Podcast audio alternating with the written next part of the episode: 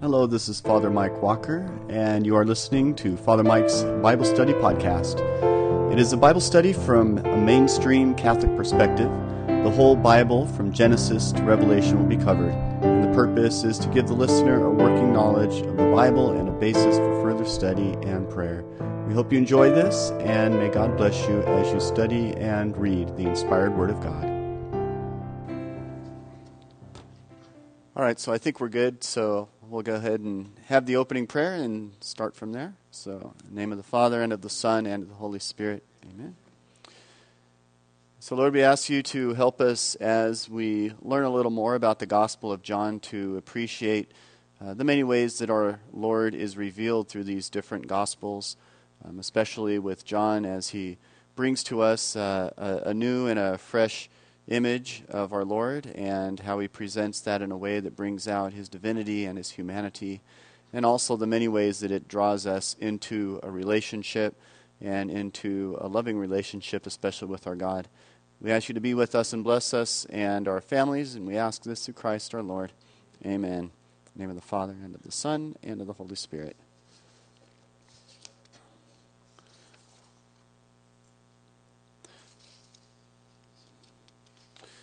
All right, so today we're going to look at John, and John is a, a little more difficult than some of the synoptic gospels.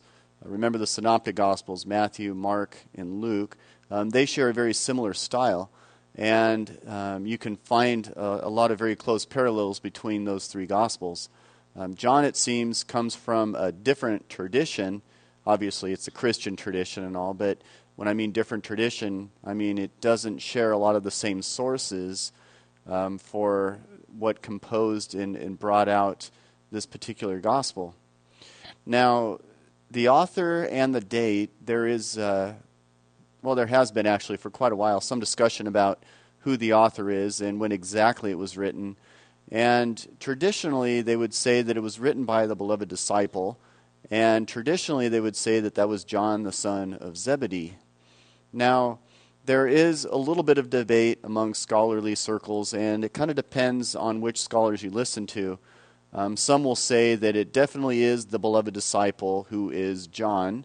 Others will say, yes, it is the beloved disciple, but the beloved disciple is not actually John because there's this other disciple in place of John, and it draws a little confusion into the mix. So, therefore, that beloved disciple is not specifically the same person as John, the son of Zebedee.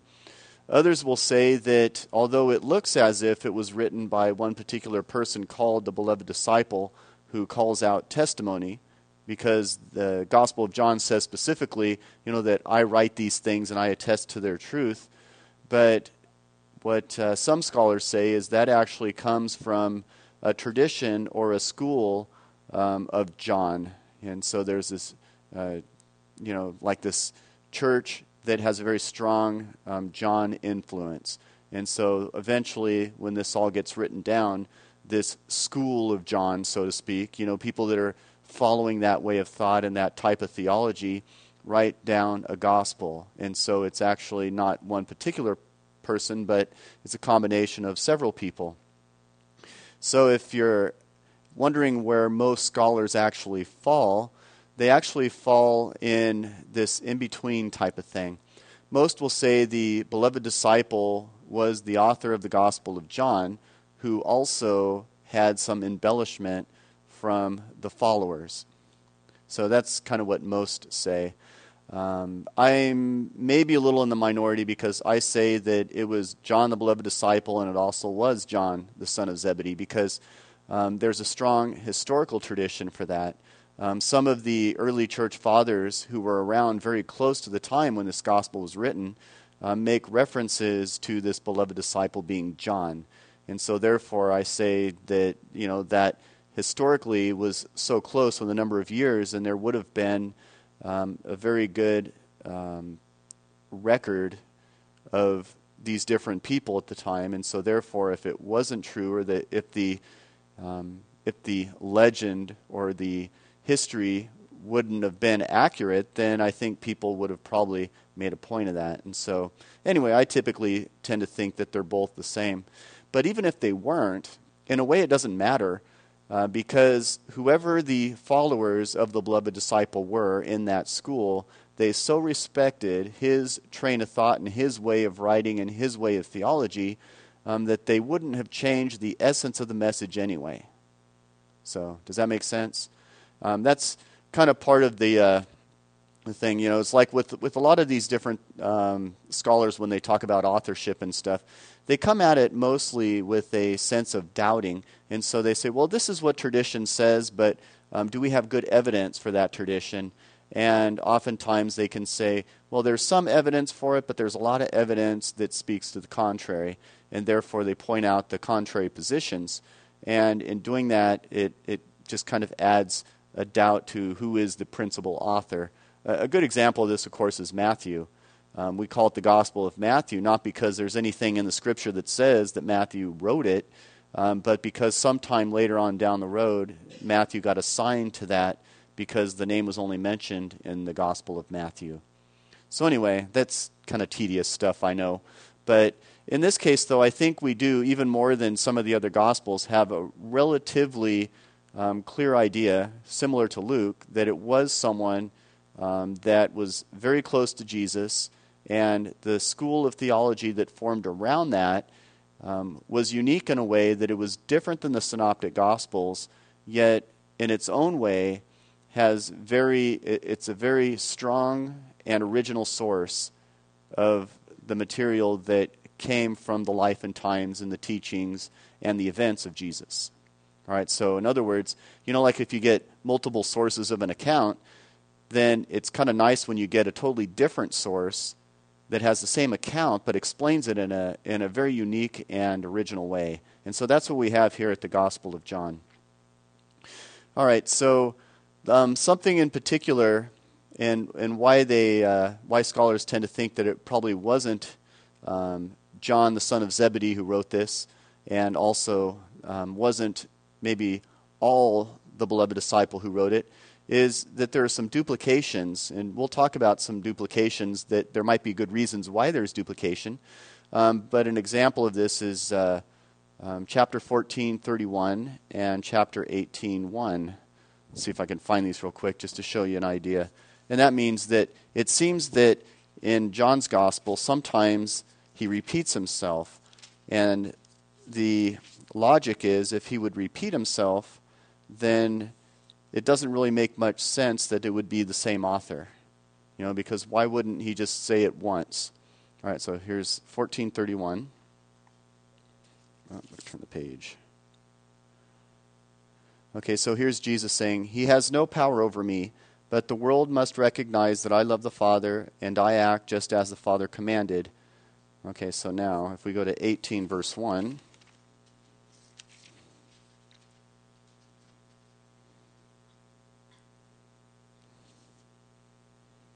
Okay, after he said all this, Jesus left with his disciples and crossed the Kidron Valley, where there was a garden into which he went with his disciples. Judas the traitor knew the place also, since Jesus had often met his disciples there. So Judas brought the cohort to this place together with the guards and the chief priests and the Pharisees, knowing. All right. That doesn't make sense. Okay, what was I doing? 1431. There was a logic to this. Let's see.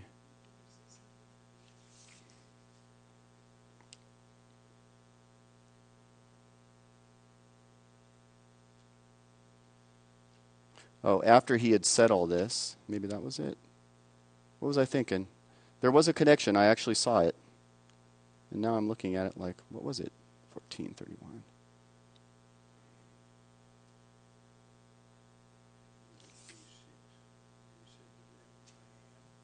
I don't know. Well, anyway, I'm going to move on because I don't know what I was thinking. I think I wrote down the wrong number. So don't worry about it. So, all right, so we'll look also this. We have two endings. So there's chapter 20, verse 30. So if we go to that one. Okay, so so here's kind of a conclusion, right? And it sounds like a conclusion. There were many other signs that Jesus worked in the sight of the disciples but they are not recorded in this book. these are recorded so that you may believe that Jesus is the Christ, the Son of God, and that believing this, you may have life through his name. All right, so it sounds almost like the conclusion to the whole gospel, right? But if you read on another chapter, you'll see another conclusion. So this is chapter 21, verses 24 and 25. This disciple is the one who vouches for these things and has written them down, and we know that his testimony is true. There was much else that Jesus did. If it were written down in detail, I do not suppose the world itself would hold all the books that would be written. So it seems almost like there are two endings to the gospel, similar to like Mark. And so many scholars actually say that, well, that means chapter 21 must have been um, added on a little later. All right, so that's one of the chief arguments for that. Um, as you're going to see a little later, there's, there's another explanation for why um, sometimes these things duplicate themselves in this particular book. Okay, so the dating of this gospel was probably no earlier than the 90s AD, and probably closer even to 100. So it was, it was the latest of the gospels that was written. And together with the book of Revelation, these are some of the latest and last books of the Bible that we have. So, um, anyway, that's just something to keep in mind as well. Um, if you look at the tradition, you've got Jesus who lived, died, rose from the dead, began the church. Within the first 30, 25 to 30 years, then the first books of the Bible start to be written, like First Thessalonians and, and fragments of other ones, of Pauline letters and the beginnings of the Gospel of Mark. And um, most of the books written from 55 uh, to 70 or even to 85, you know, you're, you're talking about a good number of years that were going on here. So the theology and the reflection of what happened and why it happened is beginning to get a little more profound. So that's why, for example, if you're reading um, something like First Thessalonians, and then later you read the book of Romans, you'll say, wow, Romans is so much more uh, theological and profound. Well, that's because, you know, they've had years for the, for the reason and the why Jesus did what he did to develop. So the theology begins to develop as well. And so by the time you get to around the time of John's gospel, the theology has been reflected on, developed, and then finally written down. And so that's why in John's gospel in particular, it tends to be the most profound of the different gospels. Now, that's not to say that, for example, Matthew or Luke doesn't have a very profound theology underpinning it. It just means that John has had more years to reflect and to expound what the event of Jesus' death and resurrection means. And so the way he presents it is in a way that is much more eloquent in, in some ways, at least theologically. Interestingly enough, though, that uh, John's Greek is the, one of the easiest um, forms of Greek to understand and translate because it's, although the theology is the most profound, the language that he use, uses is the most simple. And so he's using a very common Greek, but in that common expression of that language, he's expressing a very profound theology, which uh, to me speaks something about, you know, if you really want to speak profound about Jesus, you don't need to use a bunch of fancy words and eloquent language. You can use, you know, an eloquent thought and a deepness and content. And it seems that for the scripture writer and John, especially, that seems to be the most important thing. But anyway, where John was written was northern Palestine to Ephesus. So Ephesus was in the way, on the way to Turkey, was in Turkey, but um, between Ephesus and northern Palestine, you know, it could have been up around between Syria, Lebanon, and, and Turkey.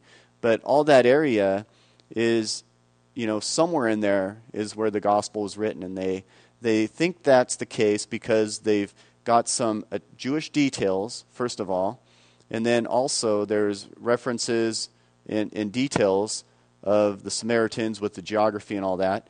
And also there's a reference to the Hellenistic Jews at the same time. So that combination um, appears that you know there's a combination of Jews, Samaritans, and Hellenistic Jews, and so that's why in the region north in Palestine up to Ephesus um, shows that that would be a logical place for this gospel to have been written. So, which would mean that there would be a different content than what you'd find in, for example, the Gospel of Mark, which was written in Rome. You know, there it's primarily Gentile, um, where here you're going to have a good mix of Hellenized Jews as well as, as Jews, and then even converted Samaritans. And so, anyway, you've got a, uh, a good reason why John was writing the way he was, looking at those details.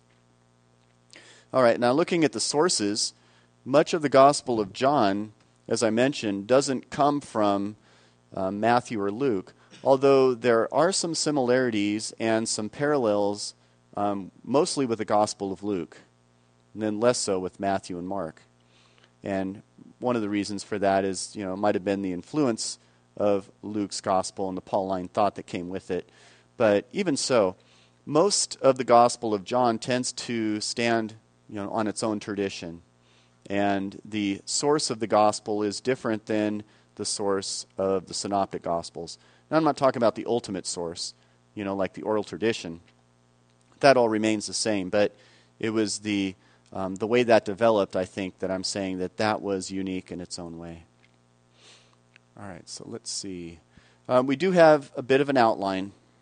All right, when you take the gospel as a whole, the first part of the gospel is what you would call a prologue and that's the first chapter, verses 1 through 18. You all know that one. In the beginning was the Word, the Word was with God, the Word was God. It's almost like poetic in nature. So the prologue is, it sets the stage. And actually, interestingly enough, if you take the prologue, you can expand the prologue, and it actually fits um, thematically throughout the whole rest of the gospel. So it's almost like a, uh, an introduction that will tell you what will come later. And so if you carefully read the first chapter, you'll see that in there. The uh, second part is what we call the book of signs. That's from chapter 1, verse 19 through um, chapter 12. Now, these different signs are miracles and events in the life of Jesus.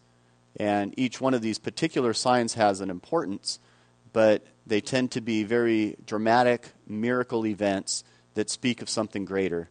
And so you have these opening scenes, and then all of a sudden you have these signs and miracles, and that goes all the way through chapter 12. Uh, the last of these signs is the raising of Lazarus. Right, you know, Lazarus, come out. He comes out. Okay, so after the book of signs has a very clear um, change, and that is then begins what they call the book of book of glory. Now, the Gospel of John doesn't say this specifically. It doesn't say, you know, okay, this is the book of signs, and now I'm going to transition, and now it's the book of glory.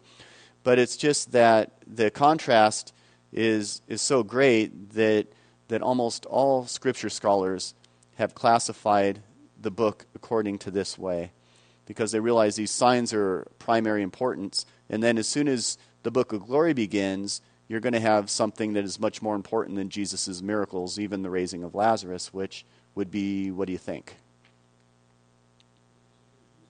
Jesus himself, yeah, his death and resurrection. And so that'll be, um, that begins the book of glory. And so it starts out with a farewell discourse, chapters 13 through 17. So this is Jesus' big, long speech. And it's before he goes to his cross. So he's, he's educating and training his disciples before he goes to his promised land. Now, does that sound similar to another great prophet in history that you might think of? Starts with an M. He was Jewish. yeah, Moses. Yeah, so Moses was uh, um, he was in the desert, right? And then before they went into the promised land, he had a big long discourse uh, to edify and encourage the Hebrews who were entering into the promised land. Well, in a similar way, we've got Jesus doing that with his disciples, the new Israel and the new Moses. Um, but at the same time, this um, big, long priestly prayer that Jesus gives really reflects a similar style like you would find in the book of Deuteronomy. Because if you read Deuteronomy, it's a lot of speech. You know, Moses is talking quite a bit. It's a little different than um, some of the other gospels where they tend to be focused more on um, writing down of facts and, and historical chronicle, chronicles and things like that. But anyway, so there you have this farewell discourse, which you know takes up a few chapters 13, 14, 15, 16, 17. So you got five chapters, well, four chapters up till 17. And then you've got the Passion of Jesus, and um, actually that includes 17. So the Passion of Jesus begins at 18 and goes through 19. And so you've got a couple chapters here of Jesus' death, and um, you know that is considered the high point.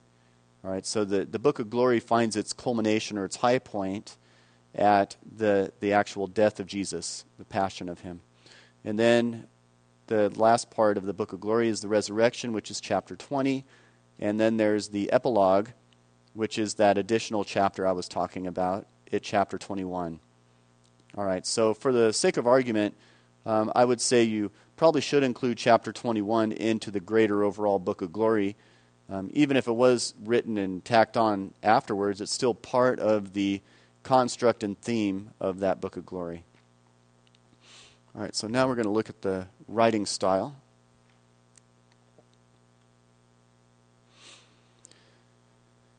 Okay, so first of all, I mentioned this already that uh, of all the Gospels, John has the easiest Greek. And when it was time to translate um, any of the Gospels. I looked forward to John because it was the easiest. Um, but it was also the most complex in a couple ways. First of all, the order itself was the most complex.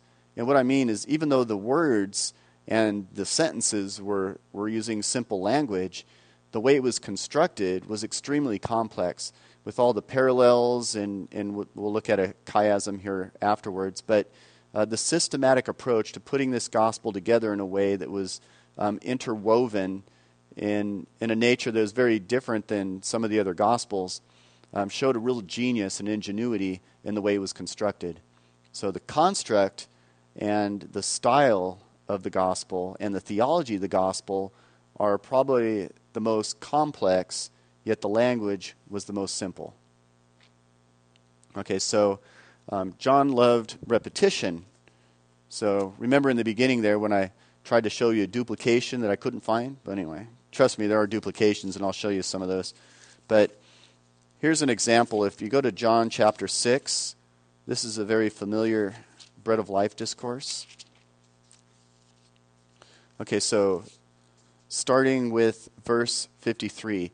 Now, listen to how the words will repeat themselves so often. So, in all truth, I tell you, if you do not eat the flesh of the Son of Man and drink his blood, you have no life in you. Anyone who does not eat my flesh and drink my blood, who does eat my flesh and drink my blood, has eternal life. And I shall raise that person on the last day. For my flesh is real food, and my blood is real drink. Whoever eats my flesh and drinks my blood lives in me, and I live in that person. Just as the living Father sent me, and so I draw life from the Father. Whoever eats me will also draw life from me. This is the bread that came down from heaven. It is not like the bread our ancestors ate. They are dead. But anyone who eats this bread will live forever. All right, do you see the, the repetition that's going on there? And it's a style. It's, it's on purpose, actually. Whereas in our you know, 21st century world, we don't write this way anymore. But in the ancient world, it actually was a popular way of writing and the idea there is that if you have these parallels and repetitions, that it drives home it drives home the central character of the message. You know, for some of us, I think we'd lose it, but in this case, like, what do you think is the the central character of the message that's being repeated over and over? Yeah, it's the bread of life discourse, but what is the main idea?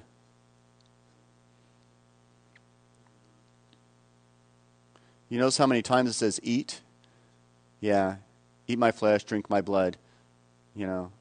This is this is the idea that there's there's these there's these parallels that are drawn out and this repeating theme that would be for an ancient writer especially they would be able to pull out of that the central theme very easily where we have to kind of struggle with a little bit boy he seems like he's kind of repeating himself is he senile it's not that. It's just you know repetition to try to get a point across. All right, now we're going to look at this chiasm here, and it's chapter 19. So this is uh, Jesus before Pilate. Now, if you remember what a chiasm is, is a series of parallels where the central point is most important, and you're going to find repeating themes and words in each one of these. So, for example, if you look at 1919 all the way to 1921, I mean, it's only a, a few phrases that are being read here. Let's go ahead and do it from here. Okay, so do you see where it says A, B, C, and then B and A again, right? So C would be the middle. There are two B's. There's the regular B, and then there's the B prime, and then there's the regular A, and the regular, and then the A prime. And so if you take both A's, those are the frame. Right? So those are the two outside sections of the thought. And then if you go one inside from that, from the frame, now you're in the picture. So it would be the two B's, B and B prime. And then if you go even to the middle, that would be the middle of the picture, you know, and that would be C. Or if you want to look at it like a hamburger, right? You've got the two buns on the outside, and let's say you've got lettuce inside the buns, and then you have the meat in the middle. Well, it's a similar thing. So the two A's on the end would be the bun, the two B's would be the lettuce, and then the C would be the meat. And so the ideal here is that the meat would be the focal point of the phrase. And so when we this once again when we hear this kind of language we're a little confused because we're we're listening to it with our 21st century ears and it just seems like a lot of repeating words but look how it all kind of layers and, and really brings it to the middle there so pilate also wrote a title and put it on the cross and it read jesus of nazareth king of the jews okay so here's the word pilate and then wrote and then King of the Jews. Okay, so you've got those three things. All right, now you look at the last section, right? This is the last part of the phrase, chapter 19, 21b. And then the Jews say, Do not write the King of the Jews, but say, This man said, I am King of the Jews. Pilate answered, What I have written, I have written. Okay, so you're here, here you have Jews, Pilate, and written, you know, in the first part of this phrase and the last part. Now, if you go, if you go to the next part, Many of the Jews read this title for the place where the Jews where Jesus was crucified near the city. All right, so that's B. If you go to B prime, and the chief priests of the Jews then said to Pilate. So here you have the Jews paralleling, and now you go to the middle, right? And it was written in Hebrew, Latin, and in Greek. Okay, here again you've got the word written. You know, so you've got written framing it, and then written in the middle. And then here's the the idea: is you've got it um, with. Uh, Hebrew, Latin, and Greek. And so here you have Pilate, Jesus, and the Jews. You know, and so so the idea here is that um, you know where Jesus is getting condemned and he's brought forth by the chief priests and the Romans, and well, um, at the same time, the idea of it being written, you know, talks about Jesus being you know the Messiah who was written about, and also being you know being in, written in Greek, Hebrew, and Greek, Greek, Hebrew, and Latin shows that he is actually the Messiah of all. You know, and so they're they're doing this in a way showing this layering style. Well, this is just a little example of that. But if there was a book actually written called The Genius of John, and it, it was uh, I think it's out of print now, but it was written in the 80s. And this this book was really fascinating because it took the entire Gospel of John and showed how the entire Gospel was one big chiasm that had all these subsections in it that all interrelated. So if, if you're bored, you could actually literally go through the entire Gospel of John and find multitudes of these kind of connections like this.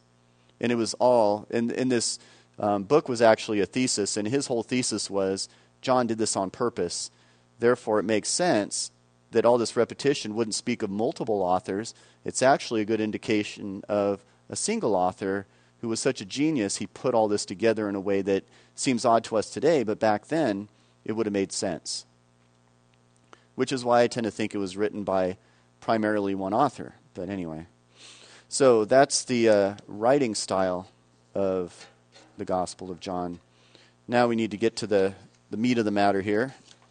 All right, these are some of the themes that come out in the Gospel of John. um, just to give you a little backdrop, around 100 AD, the church was starting to become developed and it was becoming more secure. Um, it was no longer struggling uh, t- to make itself known. It was starting to get to the point where it was getting established. And because of that, the um, competition was coming from different religions and different, um, different groups. One of the groups that would have been competition would have been what they call the Gnostics. Um, some of the early church fathers wrote about the Gnostics because the Gnostics were distorting true Christianity and trying to make it into something different. You may have heard of Gnostic Gospels, for example. And what Gnostics do is they say that really what salvation's all about is secret knowledge. And if you have that secret knowledge, then you'll be saved. And if you don't have that secret knowledge, you won't be saved. Um, think of it almost like a secret society or something like that. You know, where you get in and you know, and if you're lucky enough, you can work your way into this group, and then they'll they'll reveal to you secret knowledge that no one else knows. But once you know it, you know, almost like a conspiracy theory, now you've got salvation. But everyone else, they're just kind of the stupid people on the outside.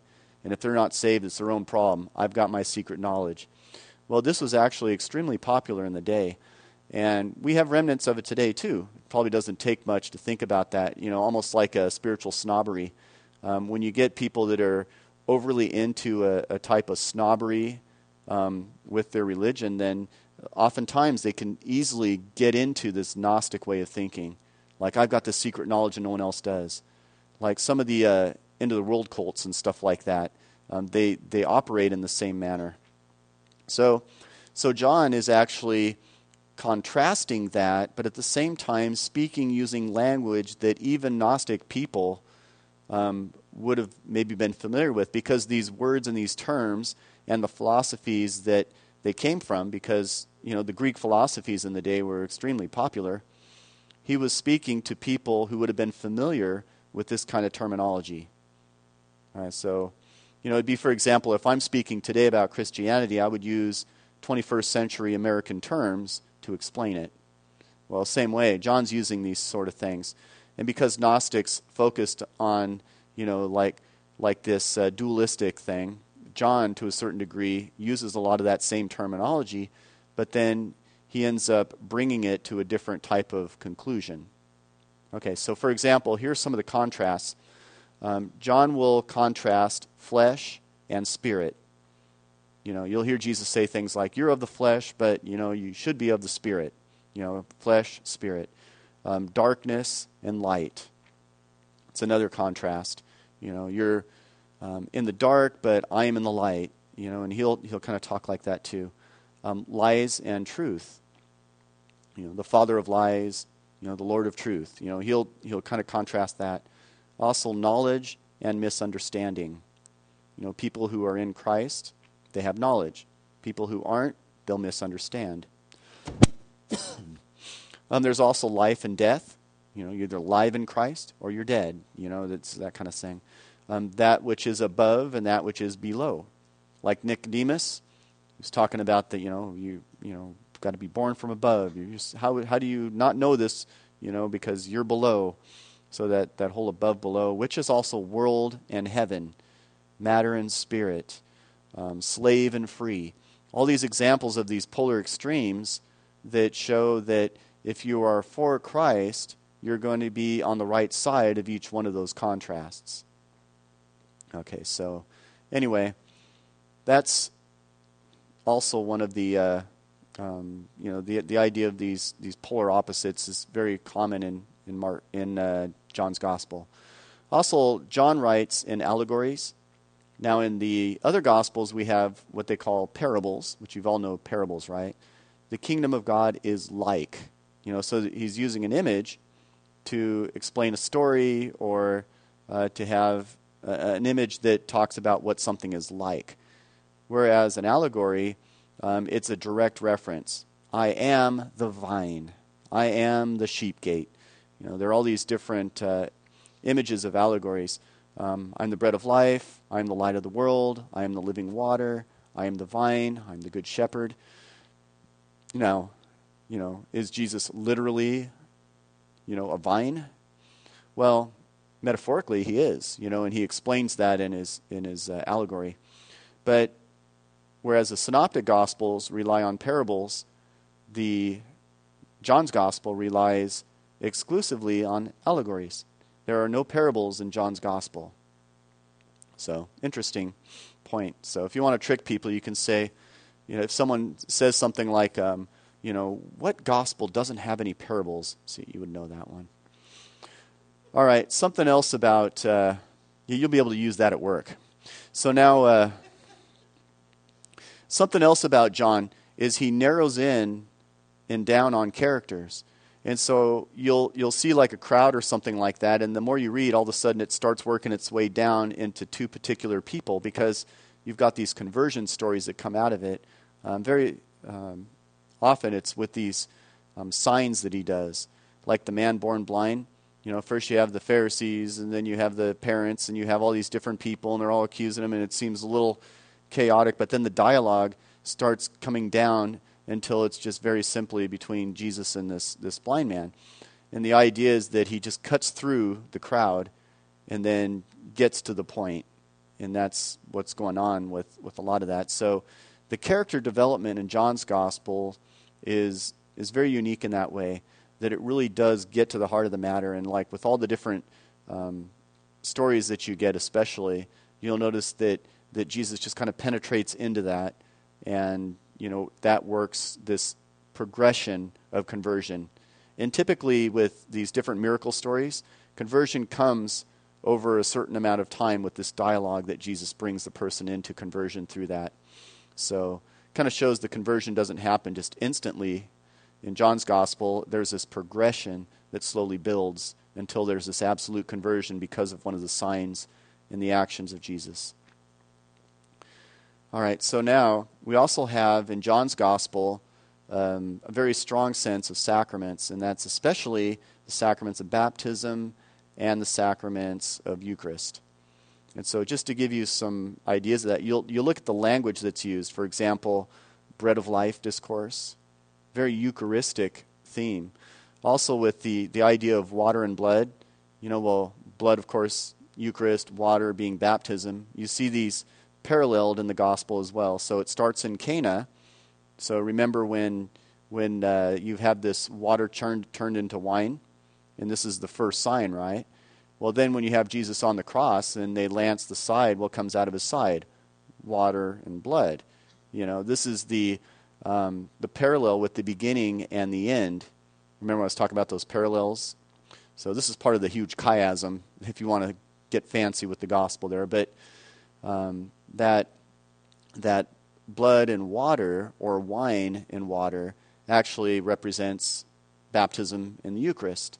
And that's why when Jesus is lanced at the side, you know, where his rib is, and then out comes water and blood, it's almost like Jesus, the new Adam, you know, this rib that, you know, bore out Eve becomes the rib that bores, bears the new church.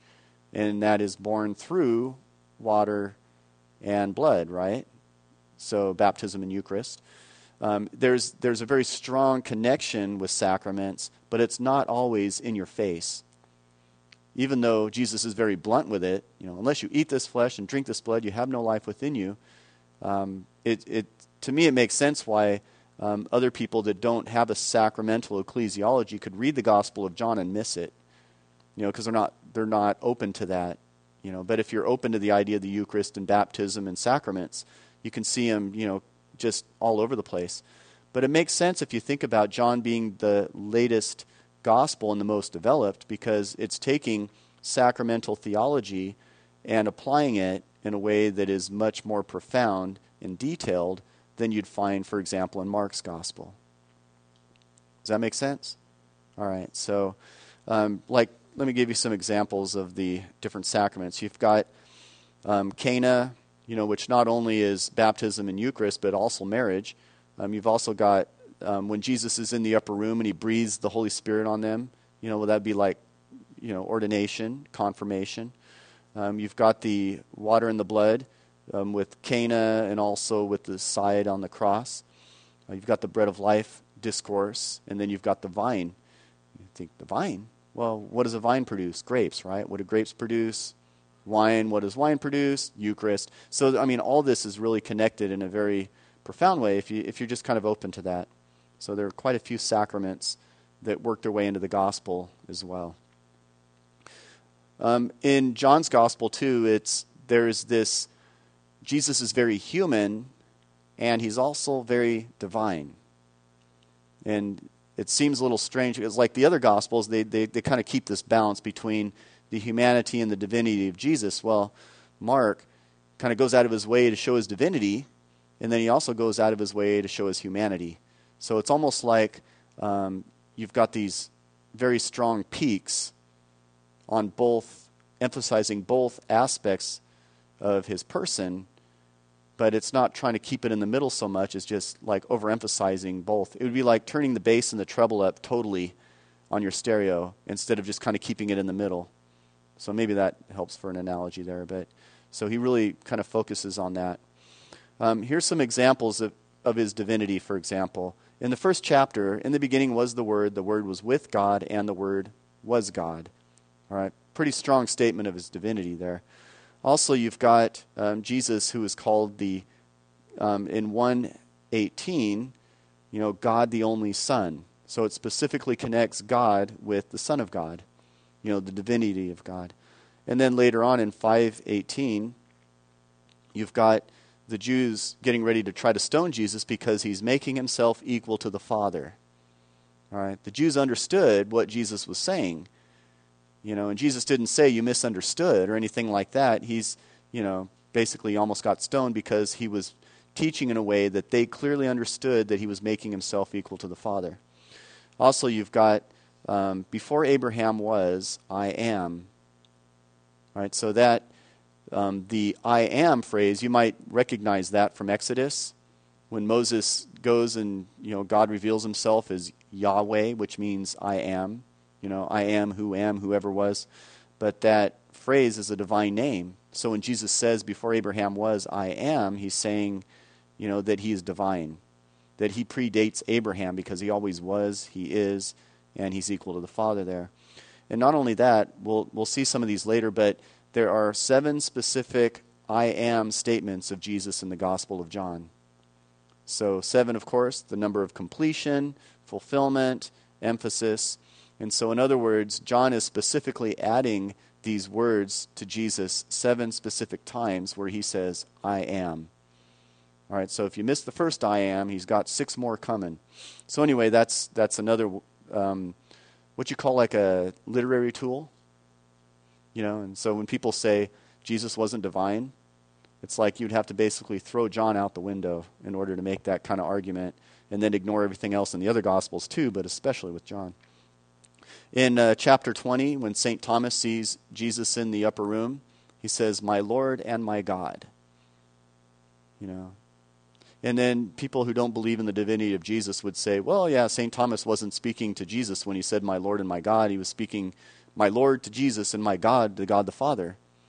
But it's totally out of context, especially when you're looking at how John references these sort of things in the rest of his gospel. So, anyway, Jesus was extremely divine. You know, so the treble's all the way up. All right, well, also we have the human part. So this is the bass. All right, so Jesus is tired, he's thirsty, he's hungry, he cries, he's physical, he's doing things like spitting in dirt and making mud and smeared it on the people's eyes. Uh, the point is, is that Jesus, his, his feet are in the earth, he's grounded, he's human. And so, you know, John especially shows this aspect of Jesus now, one reason he did is because some of those Gnostic groups were teaching that, you know, well, it would be beneath Jesus to be human. It would be beneath Jesus to be material. He must have pretended that he was a human being, but he was actually an angel. You know, that's what most Gnostics actually would teach later on, um, where John is basically showing his humanity to counter that and saying, no, he was totally divine, but he is totally human at the same time. So it's kind of a way of showing that by showing Jesus' is thirsty and hungry and crying and all that also, the, the idea of revelation was extremely important in that time, you know, revealed. And uh, Jesus is the revelation of the Father. So he comes to earth and he reveals the Father. And that's kind of part of the, uh, the style and the teaching. All right, let me see where I'm at here.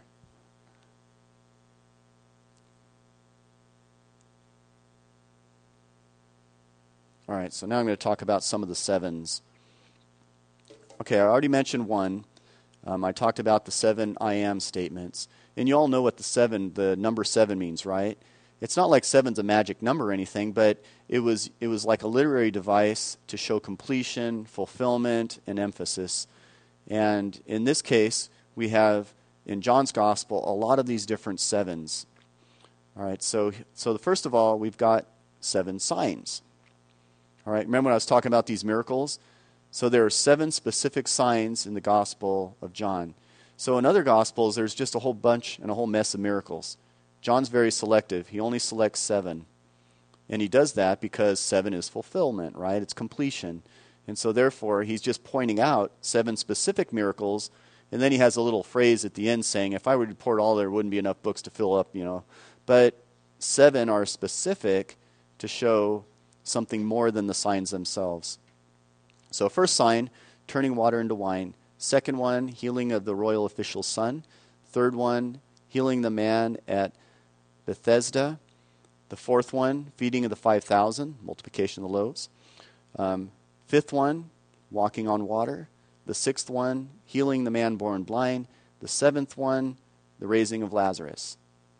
All right, so there are seven miracles. Now, of course, there is this greatest sign which of course is Jesus on the cross. Like um, the bronze serpent in the desert when they lifted it up, Jesus talked about himself being lifted up. Um, it was the greatest sign is his sacrifice and the cross. And then, you know, secondarily, actually the resurrection. But in John's gospel, he makes it a point of really showing Jesus, the Lamb of God, who was sacrificed and offered. And he even has a different timeline than the other Gospels when it comes to the Passover itself. Jesus is the Passover lamb in John's Gospel, whereas Matthew, Mark, and Luke, the Passover is celebrated before. You know, so so the timing's even different because John is showing a theological difference where the Passover actually is Jesus literally as the Passover lamb being offered to the Father.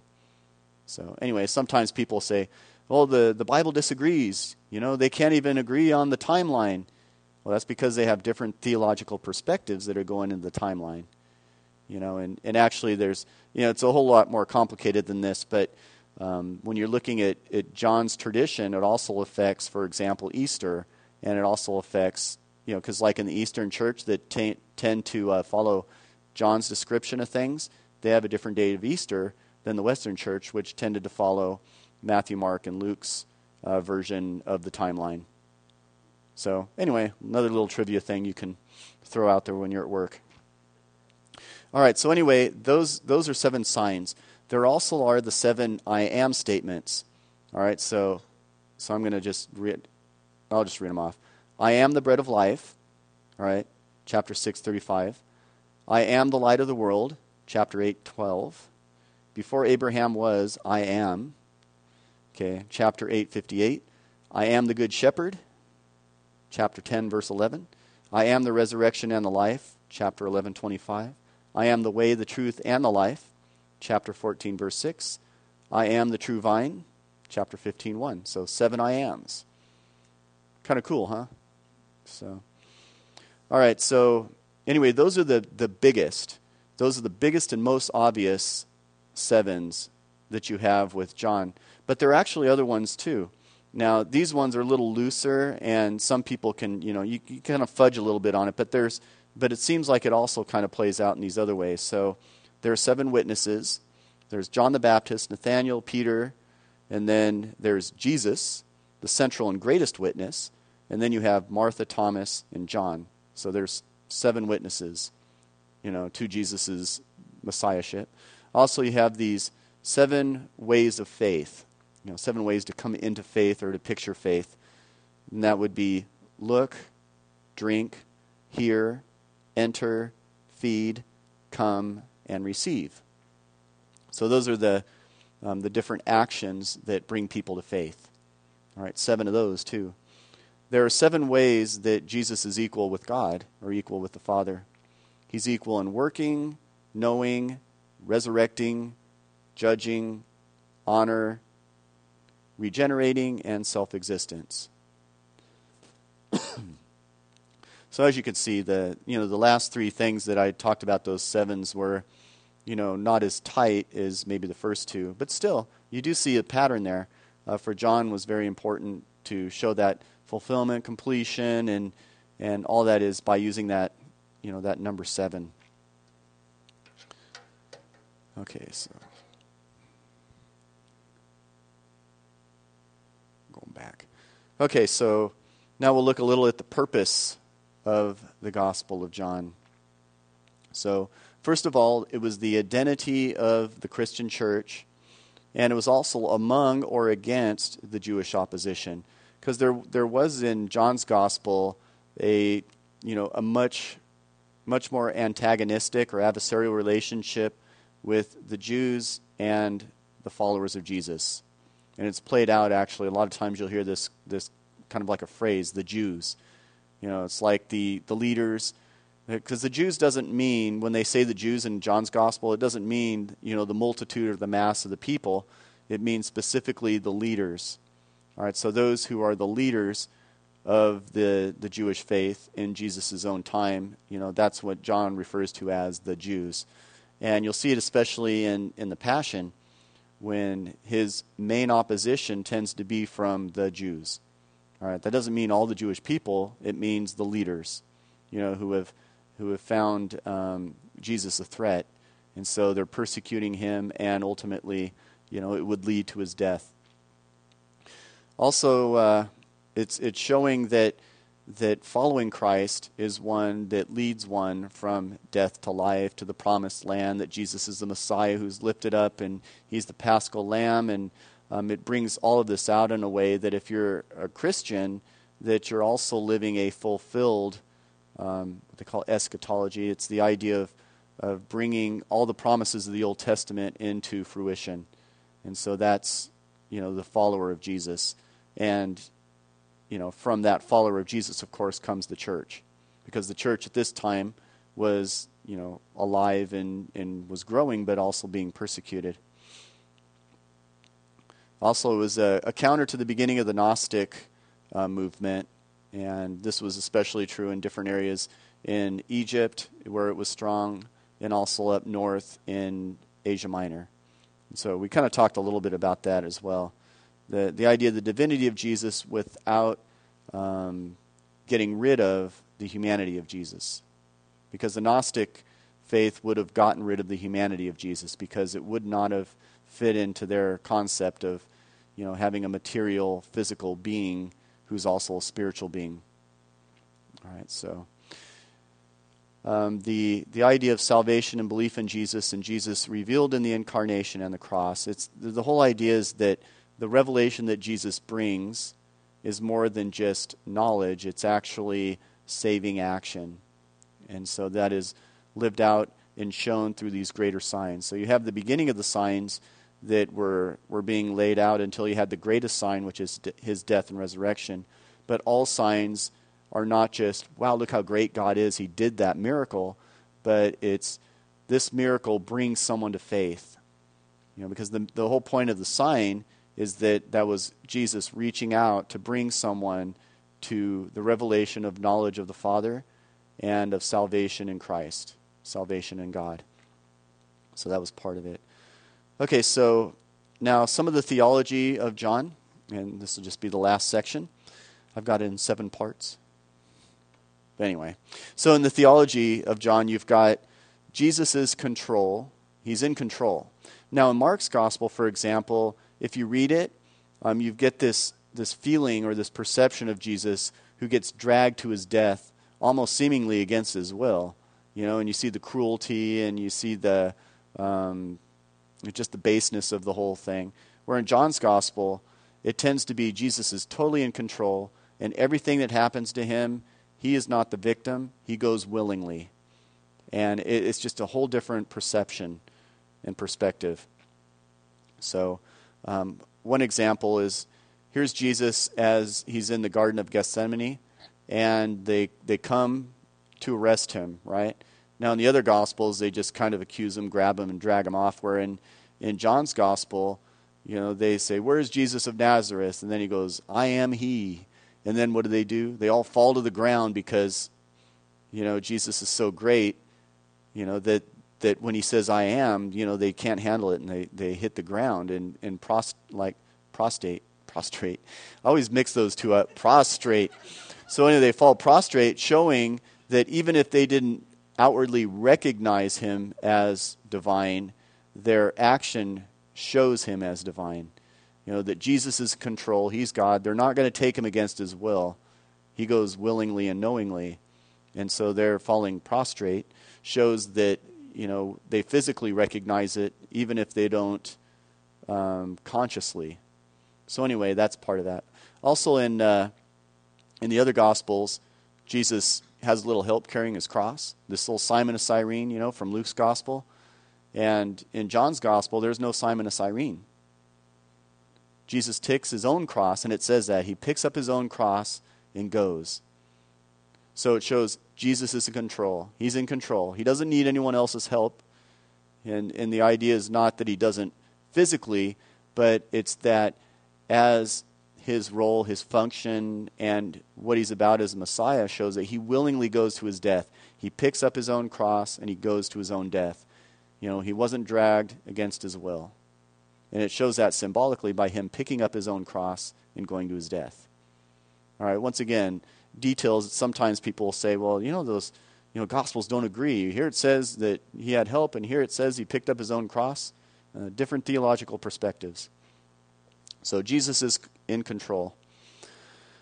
Also, he is the revelation of the Father. He is the life and the light, and he not only is, but he reveals to us through faith that he is the way, the truth, and the life. Basically, it shows in what he says and what he does. And, you know, that idea of God breaking open the heavens and revealing himself through Jesus. All right, revelation. Crucifixion is the high point of saving revelation for those who see with faith. All right, so, so in John's perspective, if you look at Jesus being crucified with the eyes of faith, that will lead you to conversion. You know, because that's the that's the, the, the central point of the gospel. Now, in uh, he parallels this actually, and even mentions it when he's talking with you know, as the serpent was lifted up in the desert, so will the Son of Man be lifted up, and those who look upon him will be saved. Well, because in the desert they looked upon the serpent, and when they looked upon the serpent, they were healed of those snake bites. Well, here, you know, if we look upon the crucified Christ, then we will be saved, but not of snake bites, but of death and sin. You know, that he will conquer those. You know, it's that idea of, uh, you know, like the serpent being lifted up. Well, here you have Jesus being lifted up as the Son of Man. So, incidentally, with that Nicodemus thing, You'll notice how it took Nicodemus quite a while to get to that point, too. It kind of progressed. Um, when Jesus was talking about being born again, um, that's kind of an important spot, actually, but not typically for the reasons why you probably have heard. So let me see if I can find this. Nicodemus.